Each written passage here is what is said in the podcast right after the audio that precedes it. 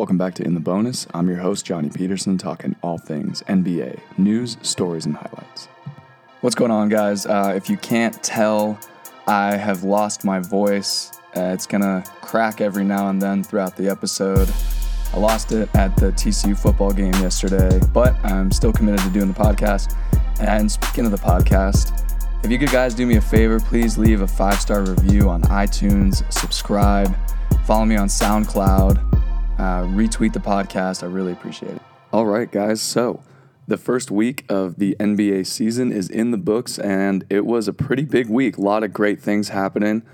I just wanted to give my thoughts on what went down this first week, and we'll start off with opening night, Boston versus Philly. The top two teams in the East battling it out in Game 1 of the NBA season, trying to see who is going to inevitably take on the Golden State Warriors. And it looks like beyond Toronto, it'll be between Boston and Philly. And Boston won that game pretty handily, even with Kyrie going 0 for 8 in the first half. It just shows that Boston is just so incredibly deep. Their bench is far better than Philly's bench. The starters flat outplayed Philly's starters. Philly is almost there. Markelle Fultz is looking good. He's coming back from that shoulder injury. His jump shot is looking a lot better, a lot more smooth, and a lot more comfortable for him. It'll continue to improve as the season progresses and as he stays in the gym and continues to work. All in all, from the East, Boston is, again, too deep of a team for most of the teams in the East to compete. I think I know it's the first week. You can't really make projections after just Game 1 or Game 2 of the season and after just the first week. But it looks like Boston is the clear front runner. They did beat New York. New York took them to just the end of the game last night. And Boston was able to win thanks to Jason Tatum's ability in the clutch and in the fourth quarter. That's all I really have for Boston. I'm really impressed with Gordon Hayward's return. He looked really good. That ankle looks really strong. They did sit him out Game 2 just to rest a little bit. And again, Boston can afford to do that. Boston has the ability to rest a lot of their stars just because they are so deep. They can afford to have Kyrie go 0 for 8 in the first half. Normally, if Kyrie's in Cleveland and Kyrie scores 0 points in the first half, Cleveland's going to get blown out. But now in Boston, with Boston being so deep, they have the ability to allow guys like Kyrie to have an off night every now and again. We didn't see that in Cleveland. LeBron couldn't handle that in Cleveland with Kyrie out, and then with LeBron gone, Kyrie wouldn't be able to go 0 for 8 in the first half. But now with a team like Boston that is so deep and so talented with guys like Jaylen Brown, Jason Tatum, Marcus Morris, Aaron Baines, Al Horford, he can afford to have an off night. I don't think that we'll continue to see poor performances from Kyrie Irving because he is the face of this team. He is the face of this franchise. I'm excited for Boston moving forward. All right, let's hop over into the West Coast, Western Conference. Golden State Game 1. People were saying that Golden State looked slow. Again, it is the first week of the season. There's going to be some rust there with a lot of the teams as we kind of brush off the cobwebs and get into the flow of a full NBA season. I didn't see that with Golden State. I think that they picked up right where they left off. They looked really good. They looked really strong. Steph obviously had 32 points in his opening night. Not too much has changed with Golden State other than DeMarcus Cousins. They still are, by leaps and bounds, the best team in the Western Conference. But let's look at some other teams that may just be flying under the radar. New Orleans. New Orleans versus Houston. That was an incredible game for New Orleans. Elfrid Payton has a triple-double. They get him out of Orlando, out of a crappy Eastern Conference team, and they put him in the West where he can contend. And Jeff Van Gundy was calling the game, and he said he's excited to see a player like Elfrid Payton on a good team and to see if he's actually good and can he handle being in the NBA. And he played really well. He had a triple-double. He had a 10, 10, and 10 night. And I was really impressed with Elfrid Payton. I think that he is going to be the perfect pickup. When you lose a guy like Rajon Rondo, you bring in an Elfrid Payton, and New Orleans doesn't really miss a beat. They look a lot stronger without DeMarcus Cousins. Anthony Davis looks like he's ready for an MVP caliber season. I'm really excited to watch New Orleans. On the other hand, It was really disappointing for Houston. Houston's defense really showed. The loss of Trevor Ariza, the loss of Luc Mbah a Moute really showed. They gave up over 140 points to the New Orleans Pelicans, a team that is not necessarily in contention to even make the Western Conference Finals. And Houston is being hailed as really the only team that can stand with Golden State, and it was embarrassing. It was really embarrassing to watch Houston give up bucket after bucket after bucket to a team like New Orleans, who isn't really, again, on the same level that Houston should be. It really showed the Houston's lacking in defense. Houston brings in guys like Michael Carter-Williams. Michael Carter-Williams had a decent night, but still, he's not the caliber player that Trevor Ariza was. He's not the caliber player that Luc Mbah a Moute was. And then we got to see the long-awaited debut of Carmelo Anthony. I know this podcast, you could categorize this podcast as 50% me shitting on Melo, and that's fair to say. I have spent a lot of time criticizing Melo, but when I sat down and watched the game, I took off my critic's hat and I just tried to watch objectively and see what Melo could bring to the table, and it wasn't a lot. He can't hit open threes. He can't guard on the perimeter. All Melo really has to offer at this stage in his career is the ability to make mid-range jumpers. And in an NBA that has increasingly become three-pointers, a run and gun, getting up and down the floor, getting hard defensive stops, and putting up a ton of points, Melo has not shown that he can fit into this category through his first two games. And even in the game last night against the Lakers, he did not produce. It was kind of like he wasn't even there. I barely even noticed he was on the floor. He has not contributed really anything so far. And again, this is just speculation, and it is only the first week of the season. This is a long NBA season. There's 82 games, and especially with the league being as popular as it is now, with the amount of social media coverage, every single day from now until June is going to be overinflated. It's going to be overhyped. People are going to speculate and look way too deep into this. And again, you have to take into consideration that it is an 82-game season. But at the same time, you have to look at the fact that Houston is being hailed as the only contender to Golden State in the West, and their defense is absolutely garbage. And speaking of the Rockets, I think we really need to talk about what happened last night with the Lakers and the Rockets. If you're watching the game last night, it was a competitive game. Both teams were playing very hard. LeBron played really well in his first game as a Laker. Before I get into what happened during the game, I have to say, Staples Center, fire that announcer. He sounded so uninterested. It honestly pissed me off. It made me really mad. You got a player like LeBron James who is going to go down as one of the best players to ever play, and your introduction sounds like, and at 6'8", 250 pounds is LeBron James. It was disgusting. It was so disrespectful to a player of LeBron's caliber to introduce him like that, especially in his first game on the Lakers. Cleveland's intros, whenever they introduced LeBron James, it was the most hype thing I have ever seen. They went crazy for LeBron. And so far, the Lakers have been pretty disrespectful in person to LeBron James, and it really showed with the announcer. Staples Center, fire that guy. Get somebody who actually cares about basketball. Get somebody who actually cares about the fact that LeBron James is even here, and allow him to announce the games, because when you set the tone like that from the beginning, it was so lackadaisical and just so blah, and I hated it. Okay, back to the actual drama that happened. It wouldn't be the NBA without a little bit of drama. So there's about 4 minutes left in the fourth quarter. Pretty close game. James Harden's on a fast break, and he's driving down the lane, and he does a little bit of a push-off on Brandon Ingram. It didn't really look like much, but for some reason, Brandon Ingram overreacts, and that is when shit hit the fan. It was so bad. Brandon Ingram gets very upset about the foul call that he gets. He walks right up to James Harden, shoves him as hard as he can. Players break it up. The camera pans off, and then out of nowhere, people just start going crazy, rushing the floor. And we cut back to see what happened.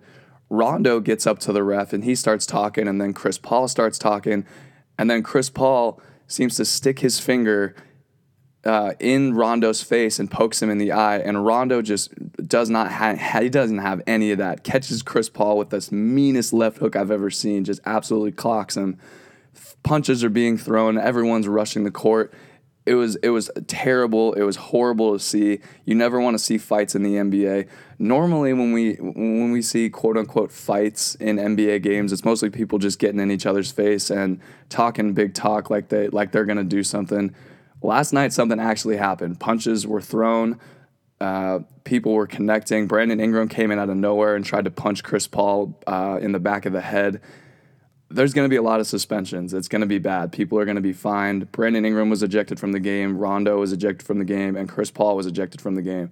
And there was still 4 minutes left. You lose two of your best guys in L.A., and you're losing, and you still have 4 minutes left to play. It was really tough for the Lakers to try and come back from that, and they weren't able to. The Lakers fall to 0-2. This experiment that's going on in L.A., it's tough. And we see this a lot with LeBron's career. Anytime that LeBron comes to a new team or the team, like when we saw in Cleveland when they made that huge trade in January of last year, his teams tend to struggle with chemistry, and it seems to be overblown just because it's LeBron. So I think Luke Walton really needs to take control of this team. They need to calm down and just say, okay, we're 0-2. We need to accept this fact, and we need to get back on the horse and figure out what five is going to be out there that are going to win. And I, in my opinion, I don't see Rondo starting. I don't think that the successful combination of players being out there include Rondo being in the starting lineup. I think Lonzo needs to start. Lonzo played horribly against Portland in game one. He played really well against the Rockets last night. But if Lonzo is going to be successful in LA, he needs to have the ball, he needs to start, he needs to be playing significant minutes. And I think Rondo balances out the second unit better anyways. Rondo definitely is a better player than Lonzo, but I think that Lonzo fits better in the starting lineup. Josh Hart needs to start, Kyle Kuzma needs to start. And I know a few episodes ago I was hating and ripping on Josh Hart, but when it comes down to it, this Laker team cannot shoot. They cannot shoot. And Josh Hart is a shooter, so that fact alone is going to keep Josh Hart on the floor. And he played really well. He's played really well in his first two games in Portland, his first two games for the Lakers, against Portland and against Houston. I'm really excited for Josh Hart. I take back everything I said about him. Josh Hart, you won me over. I'm a big fan of you now. Okay, that's enough about LA. Let's talk about some other teams that may not have gotten enough media coverage, I think. Let's talk about the Suns. So I watched the Suns play in their opener against Dallas, and we'll get to Dallas in a little bit. But Dallas looks nice. Let's talk about Phoenix. Phoenix looks like a totally new team. You get Trevor Ariza in there. Trevor Ariza played really well. He's definitely worth that 1 year, $15 million that he's getting from Phoenix. He brings a veteran presence. Now you bring in Jamal Crawford. Jamal hasn't even suited up yet, and he's already helping out the young guys, teaching them things that you need to understand about being in the NBA, poise, presence, and he just brings that to the table for Phoenix, and I think it's going to work out really well for young guys like Josh Jackson, like Devin Booker, DeAndre Ayton. DeAndre Ayton is paying off his dividends. He is looking really good. He's strong. He's ready to play in the NBA. He's ready to come out and be a star. My one problem with Phoenix is Josh Jackson. Josh Jackson was the fourth pick in the 2017 NBA draft to Phoenix, and I gotta say, it's not looking too good right now. He did show some spurts of talent that we saw at Kansas, but so far he really hasn't improved a whole lot, and it was disappointing to watch him get just flat out outplayed by guys like Luka Doncic, Devin Booker, guys who are proving that they belong in the NBA, and I just haven't seen that yet from Josh Jackson. So that's my one problem with Phoenix. They are a young team. They need time to get their chemistry together. They need time to play together. I think Phoenix, in the next few years, they're going to be a dangerous team. We need to watch out for them. And another team that you guys really need to pay attention to is Dallas. Dallas last night took down Minnesota. Minnesota without Jimmy Butler, and they played so well. They played with the poise of a team that's ready to make the playoffs, a team that's ready to get out of this slump that Dallas has been in since they won their title in 2011. And I think Dallas is on the rise. Luka Doncic, I'm going to say it for the record now. I am the biggest Luka Doncic fan. I've only watched him play in 2 NBA games, but he is already playing like he's been in the league for 4 or 5 years. He looks so comfortable out there. He plays so incredibly hard. He's knocking down shots. He's making plays on his own. He's creating his own offense. And he's fitting in really well with Dallas. If I'm Mark Cuban in the Dallas Mavericks, I am so happy that I traded for Luka Doncic because he pairs so well with Dennis Smith Jr. He pairs so well with DeAndre Jordan, J.J. Barea, Wesley Matthews. This team is going to be dangerous. I have a feeling that Dallas is going to sneak in there and snag one of those playoff spots, even in this loaded Western Conference. Dallas looks really good. I might sound biased because I live in Fort Worth, and I guess Dallas is my nearest team, I suppose. But Luka Doncic, he's going to be a star in this league, and Dallas needs to hold on to him. Speaking of future stars, Trae Young, averaging 17 points a game in his first 2 NBA games. People were hating on Trae Young. People were saying that he's going to be a bust. People were saying he's too small, he's too light, he can't get by defenders. Do you remember another player that they said that about?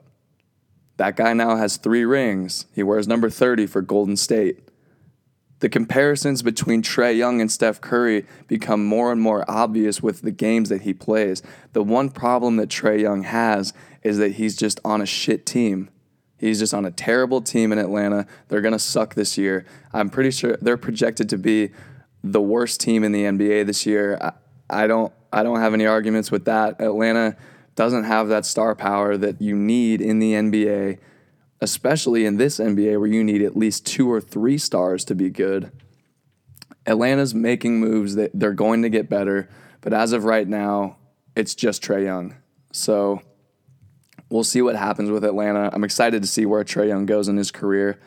One more thing I did want to talk about is Dwight Howard. Dwight Howard, I used to like Dwight Howard. When he was in Orlando, he was a phenomenal player. He looked like he was going to be the next Shaq, the next great center to come into the NBA. And then when he left Orlando, everything just kind of went down the toilet for Dwight, and it's continued to follow him. And now that he's in Washington, a report comes out that says Dwight's going to miss the season opener because he, quote, needs more practice time. What? You need more practice time? He signed with Washington in like July. These teams have been practicing. They've had preseason. Every other player has been ready to go. Why isn't Dwight ready to go? That makes zero sense to me. It's honestly, it really is pathetic. The fact that Dwight is going to Washington, he's trying to revitalize his career. He comes out saying he wants to be the next Anthony Davis. He wants to be the next Kevin Durant. He wants to improve his jump shot, but he can't play in the season opener because he needs to practice more. He's been in the league for like 10 years. Sorry, my voice is just... Anyway, Dwight, you need more practice time? That doesn't make any sense to me. How do you need what? How much more practice time could you need? The season has started. You should have been ready. You should have been ready. You are getting paid millions on millions of dollars to play for Washington, and you're not ready to go in the first game of the season? That's very telling about your work ethic. That's very telling about how much you care. And it's like I said in the podcast a few episodes ago when Dwight came out and said that he wants to become the next Kevin Durant / Anthony Davis, I said that's all fine and dandy to say it, but I'll believe it when I see it. And so far, we're continuing to see the same Dwight Howard that doesn't care, isn't working hard. How do you need more practice time? That just sounds like the most lame excuse for not being ready to play in your season opener. The fans want you to be ready, Dwight. The fans were excited to come see you. They want to see a turning point in Washington because up until now, John Wall and Bradley Beal have been a pretty big disappointment. They can't carry their team through the playoffs. They can't make it to an Eastern Conference Finals. They can't really prove beyond the fact that they have 2 all-star guards that they can win games. They brought you in to win games. And when you aren't ready, that's on you. That's on your work ethic. That's about how much you care. And I understand there are instances where you do need to sit out, but practice time is not an excuse. That is not an excuse for not being ready. You should have been at practice every single day. You should be watching film. You should be working out every single day. And as far as I know, Dwight's not injured. As far as I know, he's fine. It just boggles my mind that a player of that caliber, of that just sheer God-given athleticism, isn't ready to play in an NBA game. There are so many players out there given the opportunity, they would never allow that to happen to them. They would never be that guy that says, oh, I'm not ready, I need to practice more. That's honestly disgusting, and it's disrespectful to basketball. Oh, okay. That's all I have for this week. It was a good week for the NBA. A lot of the teams did look kind of rusty, but again, that's gonna change with time, with the amount of practices that they have. Maybe Dwight can make it to a practice. We'll see. Maybe Dwight can become better. We'll see. So far, we haven't seen shit from him. Anyway, that's all I have for you guys this week. I appreciate you tuning in. Please leave a 5-star review on the podcast. Subscribe, share it with your friends, tell people about it. The listening base has grown a lot dramatically over the last few weeks, and I'm really excited to see where this podcast is going. Thanks for tuning in, and we will see you guys next week on In the Bonus.